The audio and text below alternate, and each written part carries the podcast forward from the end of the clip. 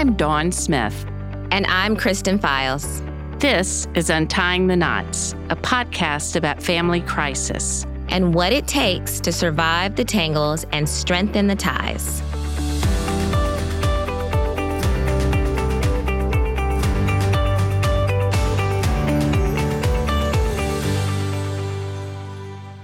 Welcome to Untying the Knots. We are recording this in the midst or tail end of the marches and protest regarding the murder of George Floyd, Ahmaud Arbery, Breonna Taylor, and the multitudes that came before them.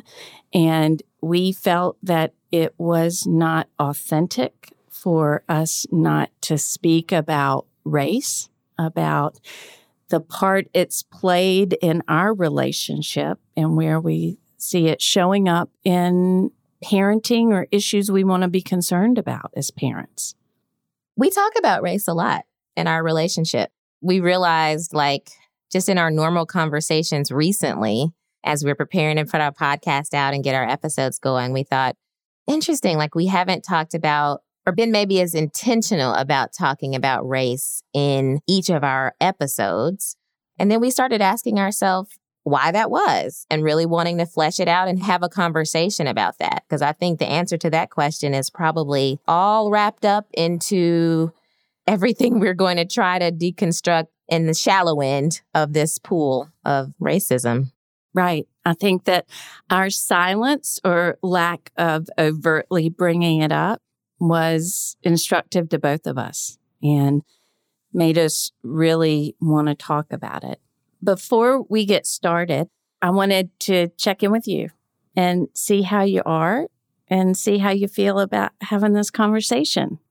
I feel really excited that this conversation is one that people are having in the world right now, like about race and how that plays into everything.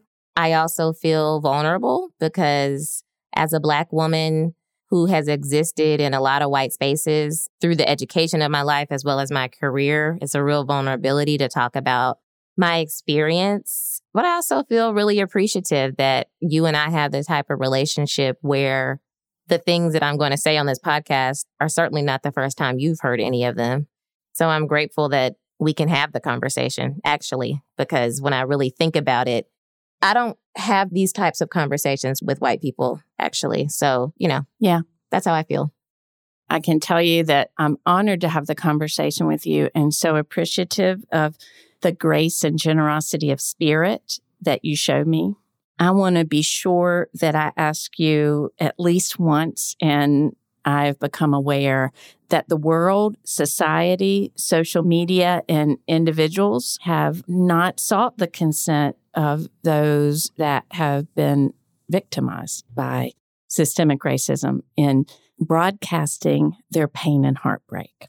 So I want to make sure that whatever happens today, man, you speak up and tell me, shut up, Dawn. Well, I appreciate it. But look, I'm, I'm not going to go anywhere I don't want to go. And I appreciate that. I'm an expert on my experience as a Black person in America. And I'm happy to shed light on my experience and talk about my experience. And hopefully people can relate to that, find value in it, and maybe it'll impact their day to day life in a way that's positive. So I'm cool with that. Okay.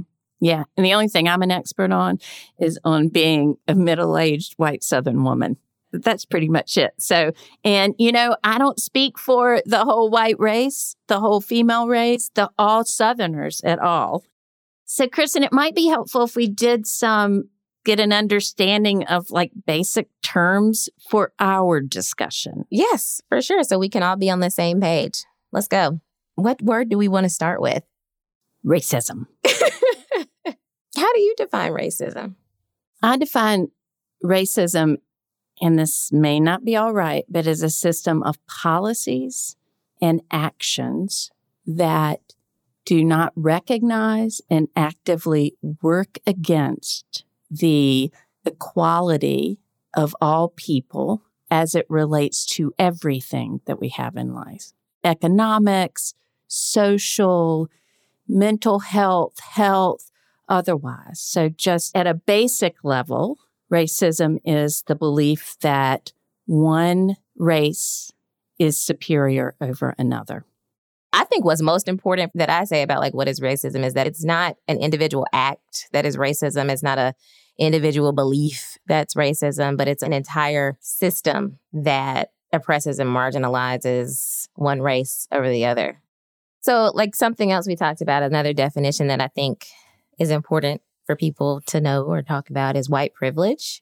What white privilege to me means is that you are living in a society that is constructed to benefit you and to see you and to reinforce pretty much everything about you like from um from the way that you look from the way that you speak from the way that you wear your hair from the type of neighborhoods that you can live in anything nine times out of 10, you know, you're going to go into a yoga class and there's going to be a lot of people that look like you. Whereas, like for me, I'm going to have to be really intentional about finding spaces that affirm my Blackness, that affirm me, that make me feel good about myself, that are accepting of me. White privilege is the idea that your skin color isn't something that's making your life harder. And the only thing I would add as a white person describing white privilege is an awareness that I am born into a world that automatically flings open her door to welcome me. That defines beauty by standard of what my white sisters and brothers look like, that define how I'm supposed to talk based on how my white sisters and brothers talk that define how business is to be conducted. It's everything. And it doesn't necessarily mean, and I think people really get tripped up on this, it doesn't necessarily mean that I automatically, because I'm white, have money. You know, I come from really limited means. Until middle school, we were very poor. But I can tell you, when I walked into every room, for the most part, I did not feel I didn't belong because of the color of my skin. I never, never questioned it. The whole engine is built to work for me. Yeah, I appreciate the acknowledgement that this engine is built to work for you. There is such a severe psychological impact of living in a world that is not built for you. And that's my experience as a Black woman. That's my peers' experience who are Black. Honestly, whether you're in white spaces or Black spaces, it's just like so pervasive that it doesn't really matter if white people are around or not anymore.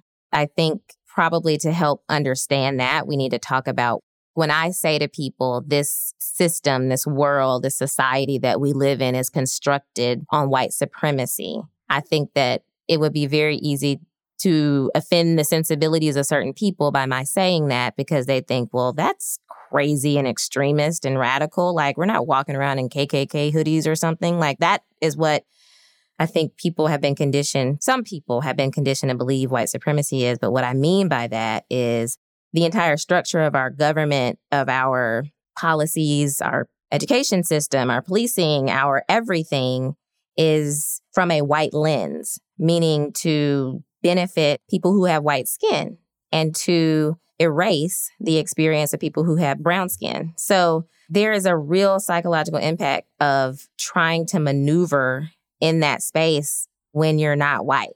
Does that make sense? Oh, it makes tons of sense. And then part of white privilege is so the psychological impact that you indicate that's significant and severe.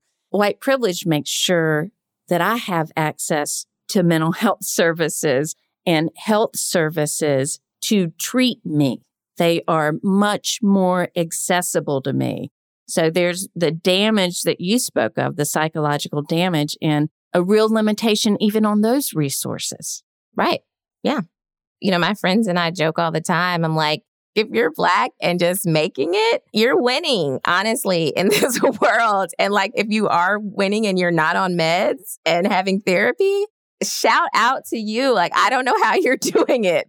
I certainly have needed those things, not just because of my day to day life, but because of being Black in addition to my day to day life. because doing my day to day life and also being Black at the same time just compounds every single possible issue. It really does. You described it as this constant hum that was so powerful to me. That's always going on around race and not fitting in. Yeah. The conversation you're talking about is, you know, one of our many conversations in the office just about life. And I was talking about how in my own therapy, I've recently spent a lot of time talking about my experience being Black. And, you know, because frankly, in this new like revolution that's happening, being Black has felt like a full time job on top of my regular job. And I was talking to her about that and processing that. And she commented on how typically in our sessions, race isn't, in my experience as a Black woman, isn't something that is at the forefront of our conversations. And I really sat with that a minute. And where I came to was that, you know, the reason why is because really the oppression that I feel as a Black person in this country and literally every single space is a constant. And it's something that's been a constant since childhood. So it's like this background humming noise, almost white noise of like, yes, racist things are happening to me. But if I allowed those things to really sit with me and feel them as deeply as I could, it's like I would not be able to function or survive in this world. So that's kind of what I mean too, just from the psychological impact of it, because that's a super unhealthy thing. I mean, I'm literally compartmentalizing a lot of pain, grief, and oppression and I want to just go back for a second because I've said a few times, you know, me being in white spaces, and I want to talk about what I mean by that. I grew up in Birmingham, Alabama, and, you know, I didn't even realize until I left Birmingham for school really how physically segregated everything is in Birmingham with there's a black side and the white side of town. And I grew up on the black side of town, but my mom really wanted to offer academic opportunities for me and my brothers that the public school in my neighborhood could not and did not have the resources to provide, primarily because we were on the black side of town. So we went to a private school where I was one of few people of color in my class for really my whole experience from kindergarten through high school. So there's a trade off that comes with that. And then you know, I went to Emory for college and then law school. And so, you know, just being in spaces where I was the minority has been a norm for me when it comes to education and career. Although I have always had the experience of then coming home to a Black neighborhood and a Black church and a Black family. So I feel like very strongly, and I tell my mom often how meaningful it was in my life to have had so many different experiences. It allows me to see the world in a way that I don't think I would have otherwise. You know, I lived in a lower middle class Black neighborhood. I went to a super upper middle class private school. And then I went to a church that was like very middle to upper class Black people, which I actually didn't fit in with all of them either. And so it was really um, all those different spaces for me influenced me as a child and helped me to be as fluid as I am in weaving in and out of different spaces, both socioeconomically and race wise. But it doesn't mean that's without work and without effort. I think I've just really learned how to fit in at different places. And, and some of those areas take a lot more work for me. Obviously, the one that's less work is the one that's most similar to me. So, sort of the last definitional thing that I want to put out there is the difference between because I hear it so much from m- my white world, which is I am not a racist, right? And then the definition being, well, first of all, there's no such thing as a not racist, right? It just doesn't exist. You're either racist or you're anti-racist and anti-racist meaning taking steps and actions to dismantle policies, processes, and systems that support a racist or unequal system.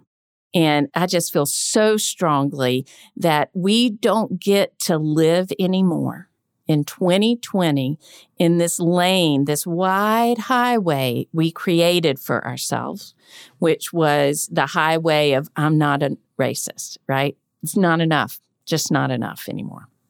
And it's not enough to just it's not enough to just empathize with your black friends or your the black people in your life and just, oh, I'm so sorry you have to go through that or I see the things that you have to go through. Like empathy is so it's like the barest of minimums. Honestly, I don't even know if it is a minimum when it comes to racism. It's like this actually isn't a black issue. This is a white issue because white people created it and they have the power to dismantle it. I think until people start looking at it like that and that we like join together to do it, then that really keeps progress from happening.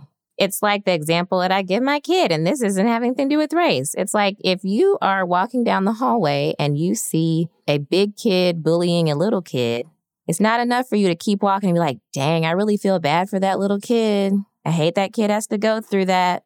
Like, you need to stand up for that little kid. You need to think about some stuff to do that are actual efforts. You're doing nothing when you're just walking by being like, dang, I really feel bad about that. But I'm friends with some small kids, so I don't really pick on them that's a great analogy. It's so true. it's so true. And I would say as well, when you say empathy is not enough, guilt is not enough. And I'll tell you, you know, I attended in the 90s these prejudice reduction workshops. And the one saying that stuck with me was that guilt is the glue that holds prejudice in place. It gets us nowhere, right? This guilt gets us nowhere well, what do I do? What does it mean to be anti racist? And, you know, we're going to have some resources at the end, but educating yourself, talking to each other, you know, donating money, those are all just starts, right? I didn't read Black literature in school or college. It wasn't available. Read, read. There's so many resources out there. There's so many things that we can do besides, you know, wringing our hands and feeling horrible.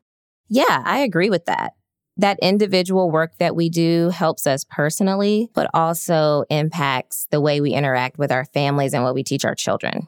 Family is everything. And that is so much where our passion is and why we have this podcast and all this stuff. And so to talk about race and how it impacts us and not talk about family seems crazy, especially as mothers.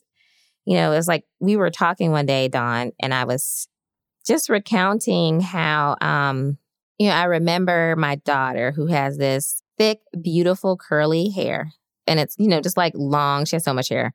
And when she was in kindergarten, she came home and was just complaining about how she hated her hair, how she wanted it to be straight, how she hated her hair, that it was too difficult to do and it hurt too much and I don't like it.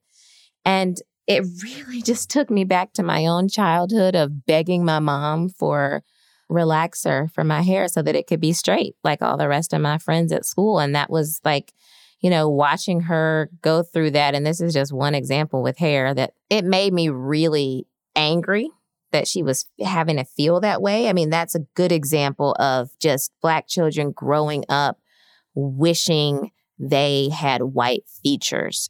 And that is a part of almost every Black person I know's experience, in America at least, of their childhood, which is, it's such a comment on how hard it is to really teach and how intentional you I have to be as a mother to teach her self-worth and value and finding representation for her so she can feel good about the way that she's created. At that time, I had natural hair, but I wore it straight a lot. And the reason I was wearing it straight at that point, blown out, is because I was at a new firm and I was very self conscious about wearing my natural kinky hair at work in an all white firm where I was the only black woman there. And I was extremely self conscious about it. And I would blow my hair out and wear it straight every day.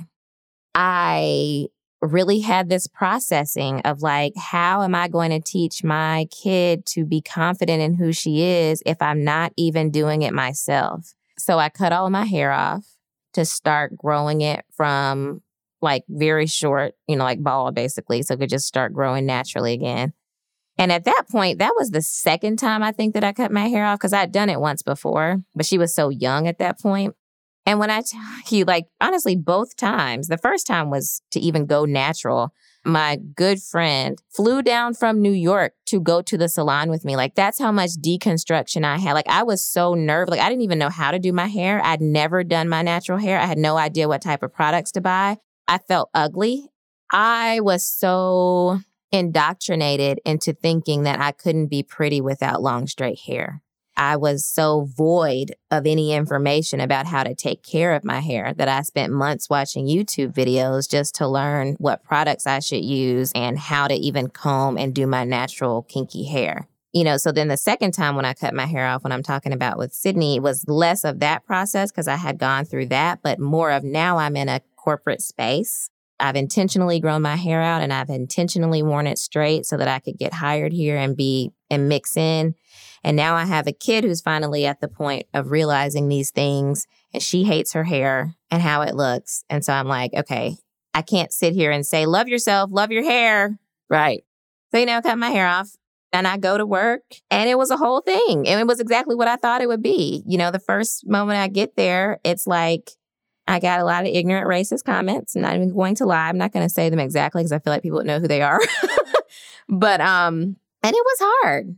I remember going to court like a couple months later and winning a case, and the other party got so angry at me that they started yelling in court, "You nappy headed B!" like loud in the courtroom.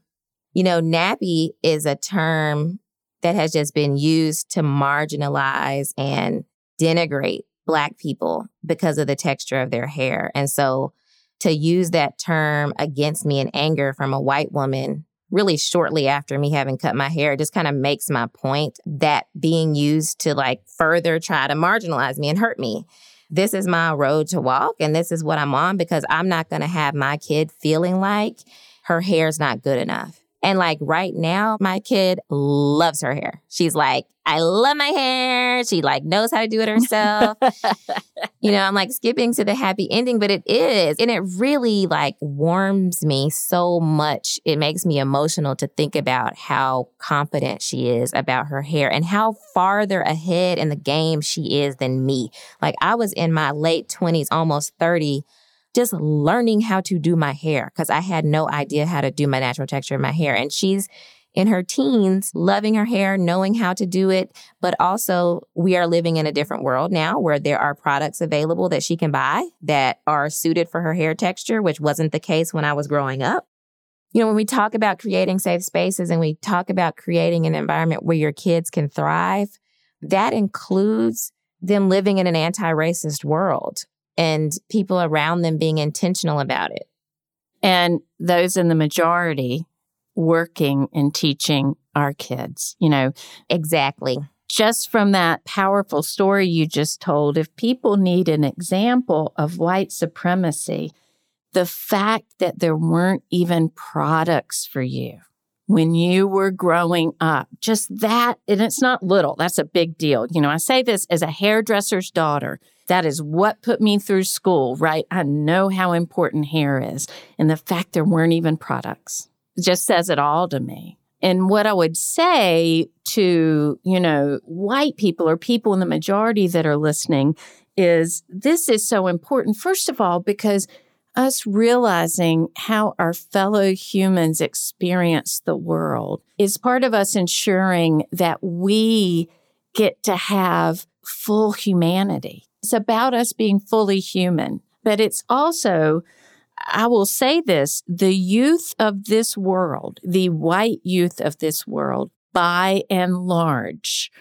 care about issues of racial and economic equality. I see it. I see it every day. I have raised two young men that are 19 and 23, and I know their friends. I see what they post on Instagram and face, not really Facebook, because that's so lame if you're that age. This is very important. So if you don't care, parents, or you don't care as much, you need to know that your kids care and your kids are watching you and your kids have learned from you how to treat other people, how to ignore conditions that perpetuate this. I was very aware, Chris, and I was raising two white men. And I will tell you that my ex husband was too. I know that we were both very, very aware of what we consider the responsibility to raise good, responsible, empathetic, kind white men.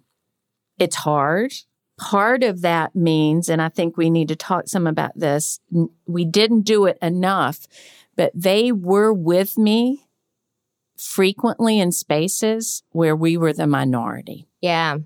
I would have people in my home with their children who were black, right? It was not weird to have a dinner with someone different. Certainly not enough, but they knew about walking in rooms where you're the only two or three white faces. That's uncomfortable. I'll tell you, as a white person who's been in those spaces a bunch, it's uncomfortable. It's weird. It means I really need to sit back. I've learned from it, you know, not because I'm not welcome there, but because I'm going to take my majorityness there if I'm not careful. I just steamroll. Exactly. We talked about white privilege in the beginning of this episode. How do you see that white privilege has benefited you in any of those spaces, motherhood, career? Wow. Wow. So I think I can give some concrete examples. I mean, first of all, in motherhood, I will just say what comes to mind right away is I have never thought that the police would be anything but fair and accommodating to my white boys. I'm really aware of that. Never had to have the conversation about keep your hands on the steering wheel at 10 and 2, you know, don't talk back, right? Right. And I think even with you know, with parents that example that you give is a good one because black parents have very different conversations with their children about police than I imagine white parents do. Oh, absolutely. And, you know, certainly I talk to them about drugs and alcohol and how to not do it. And if you do, don't drive and to be careful. But what I can say is I don't worry that I don't want my kids to get caught with anything or to have it. But if one of them got pulled over with some weed in the car, I don't think they're going away to big boy prison for decades. Right right? So that's just, I can pretty much tell you that's not going to happen. And that's a good example. So, professionally, you know, some of the concrete examples are I'll just tell you nobody ever comments on my hair when I walk into court. Nobody ever asked to touch my hair. You know, maybe if it was pink. not just because of the way it grows out of your head. Like, how did you get your hair to be that way? Exactly, which I have done to you. I've done that to you. I've even said, Kristen, I know I'm not supposed to touch your hair, but it's such a springy little curl and it's, oh. and then I said, oh, here goes, here goes Dawn being white. yep. Which is true. There I was being white. You know, nobody has ever said to me, Kristen, she's so articulate, right? Which is frequently not even code. I have heard all my life white people talking about quote unquote exceptional black people. Yeah. Right. Yeah. Now, it has been said she's opinionated or she's aggressive, which is a form of sexism. Right. Because women can't be those things. Now I wear it like a mantle, right? I'm proud of it. Exactly. In business, I will tell you that when I first went to get a line of credit, I got in the door because a white man called for me, the banker. And then I can guarantee you, if I did not look the way that I looked when I walked in that door of that small regional bank, I wouldn't have gotten that line of credit. So I'm aware that that was opened up to me. I mean, and those are just small examples of where I can tell you white privilege has just greased the wheels of my success. I will say that I am aware of every space I enter that does not have a black or brown face in it. And I say something. Now I believe my duty is not only to notice and say something, but to offer solutions and alternatives for what we can do to constructively change this. And I don't mean creating a diversity and inclusion committee. I've been very intentional about mentoring Black female attorneys because of an access issue. It's all an access and an option issue. I'm certainly not the best lawyer out there, but I think I have a lot to be able to teach folks. And I think a lot of young white female attorneys just presume they have access to me. And they feel comfortable just coming up to me and ask for me to help them, I've been intentional about really reaching out. You know, and the benefit is it got you in my life. Aside from what I feel is a duty and my obligation as a human citizen of this world, it just it benefits me. And I think that leads nicely into our relationship.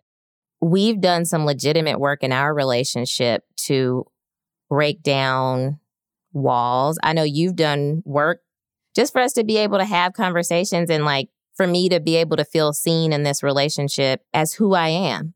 And who I am is all the things that we talked about, you know, in our first episode, but who I am first is black. Yeah. I think that we have worked really hard. I think we are still working hard. I think that it has required different levels of bravery and courage, certainly a higher level of courage from you because, you know, you're walking into this white space and you don't know me from Adam.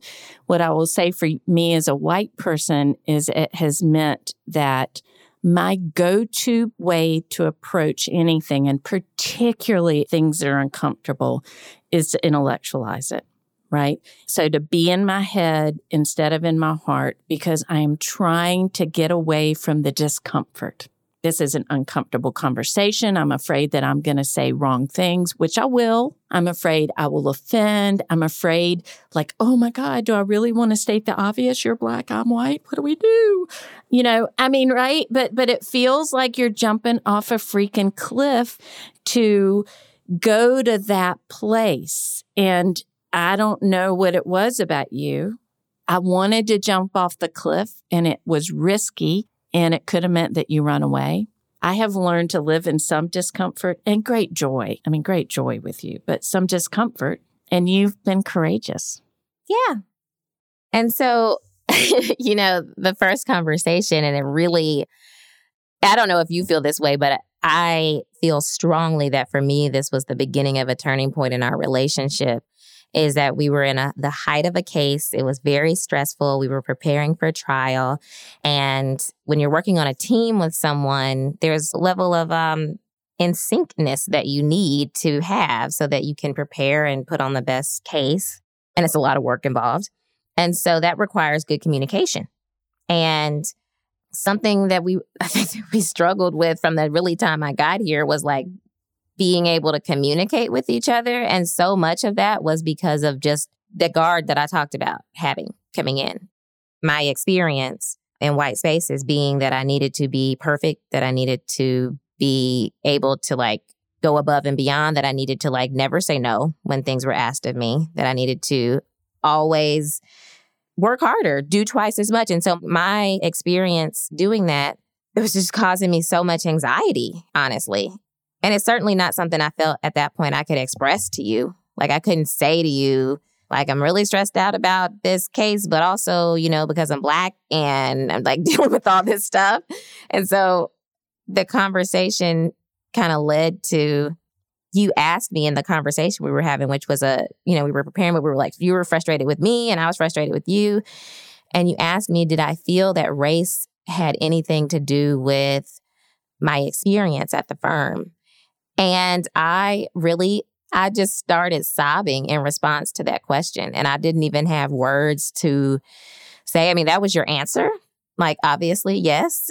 But that moment is so impactful for me because I really, I didn't even have the words to describe how much yes, you know, how much yes, the answer to that. And not only was it so much of a yes answer, but also I didn't have the words because I'd never even had to formulate those words in my life because there had never been a time in my life where I'd been in a white space, which has been my the entirety of my life, where any white authority figure had ever asked me or really cared to understand how my experience as a black person in this space would impact my experience or my work product. For me, that like really changed the game.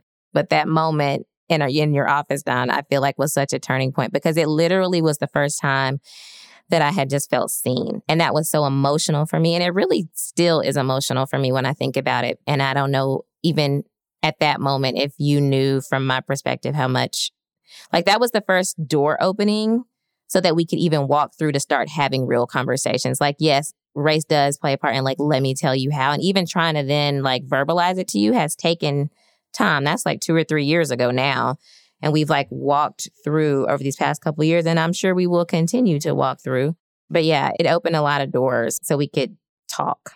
And, you know, to answer, you said, you know, the problem in communication, and you were talking about what your part was. And I want to go back and say, looking back on it now, what my part was, was that I wanted you there. I wanted you to be successful. I have pure intentions. I'm not doing any of these things. So the communication stuff, until I asked the question, my part of it was one, we were in the middle of a trial and it's just hard.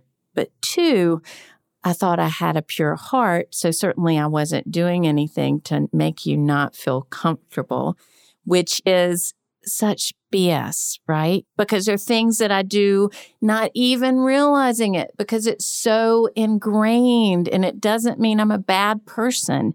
It just means I have to unlearn some things.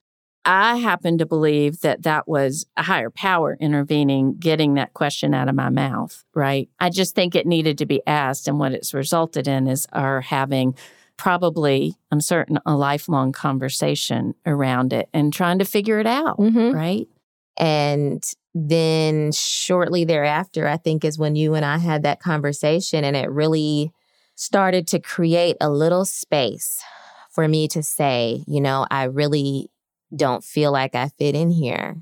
And I think people underestimate the social experience of their employees or or your friends or whomever that social experience that you're trying to navigate in addition to just your regular job which already we have very stressful jobs it's really hard to do that. And and it's really hard to do that when you feel alone. And so i think what i felt like leading up to that conversation was just very isolated like i didn't fit in very alone, but also feeling like the need to be stellar in my work product, feeling inferior because it didn't feel like my work product was stellar. And then being like, you know what, maybe I don't even have what it takes to be here. Like I felt like that too. And um a lot of that is my own internalized oppression of like believing the narrative and believing the hype. Like, you know what? You can't make the cut here. You're right. Like they were right like I'm actually not good enough to be here, you know, which is it.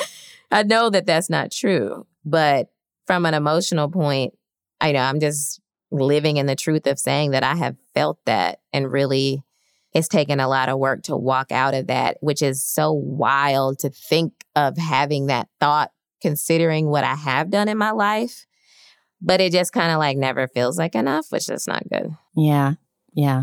Wow. I want to really honor all that and hear it.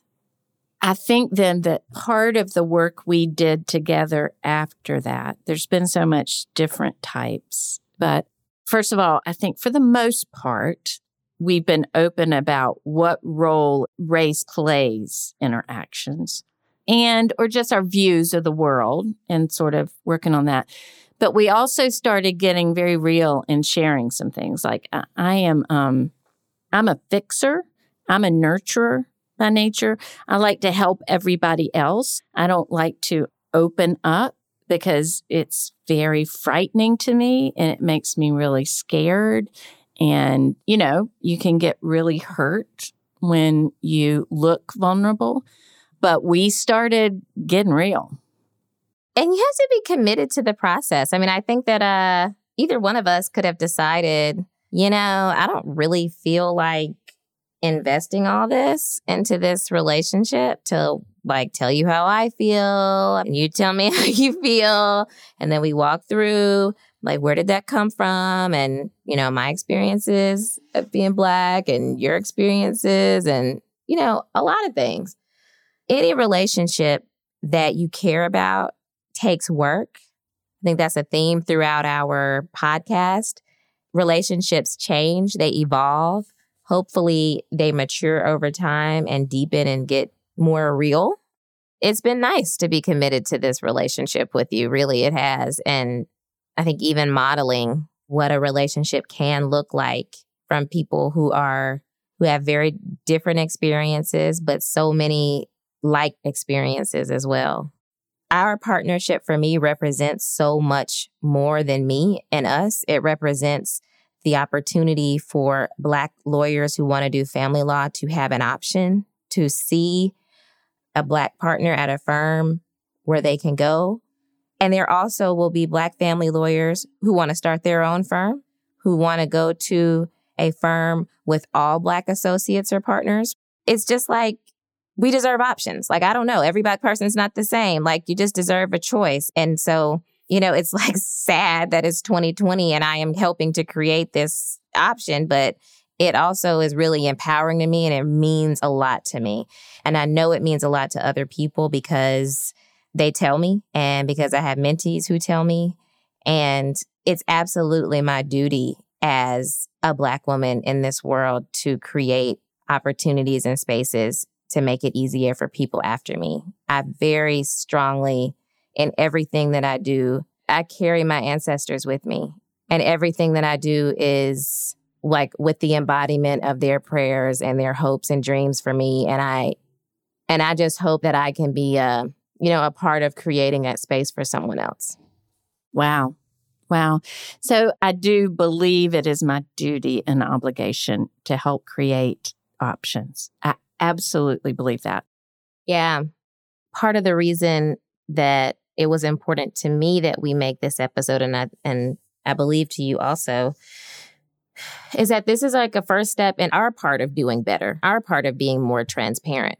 Because the reality is that race has played a significant role in our relationship with each other. And without breaking down some of the socialized walls that we have because of me growing up in a racist world and because of you growing up in a racist world, had we not broken those things down, we couldn't be as close as we are right now to talk about the topics that we talk about. And we're going to do a better job, even on this podcast, of highlighting and doing our part to have the conversation about race.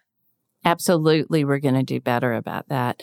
And I think why it's wonderful to be in partnership with you, both as lawyers, but in this podcast and in conversation, is I think that the inclination is to turn away from the hard conversation, right? You know, you get exhausted by it. You get exhausted by thinking about it. And so when you're in partnership with someone else in a safe space, I think that, you know, when I'm tired, you push me there. And when you're tired, I push you there. That if we have a mutual commitment to have the conversation and in this podcast to continue to highlight those areas that white privilege and systemic racism may play into and impact families, that if we do it together, we can hopefully meet that ideal for us. Yeah.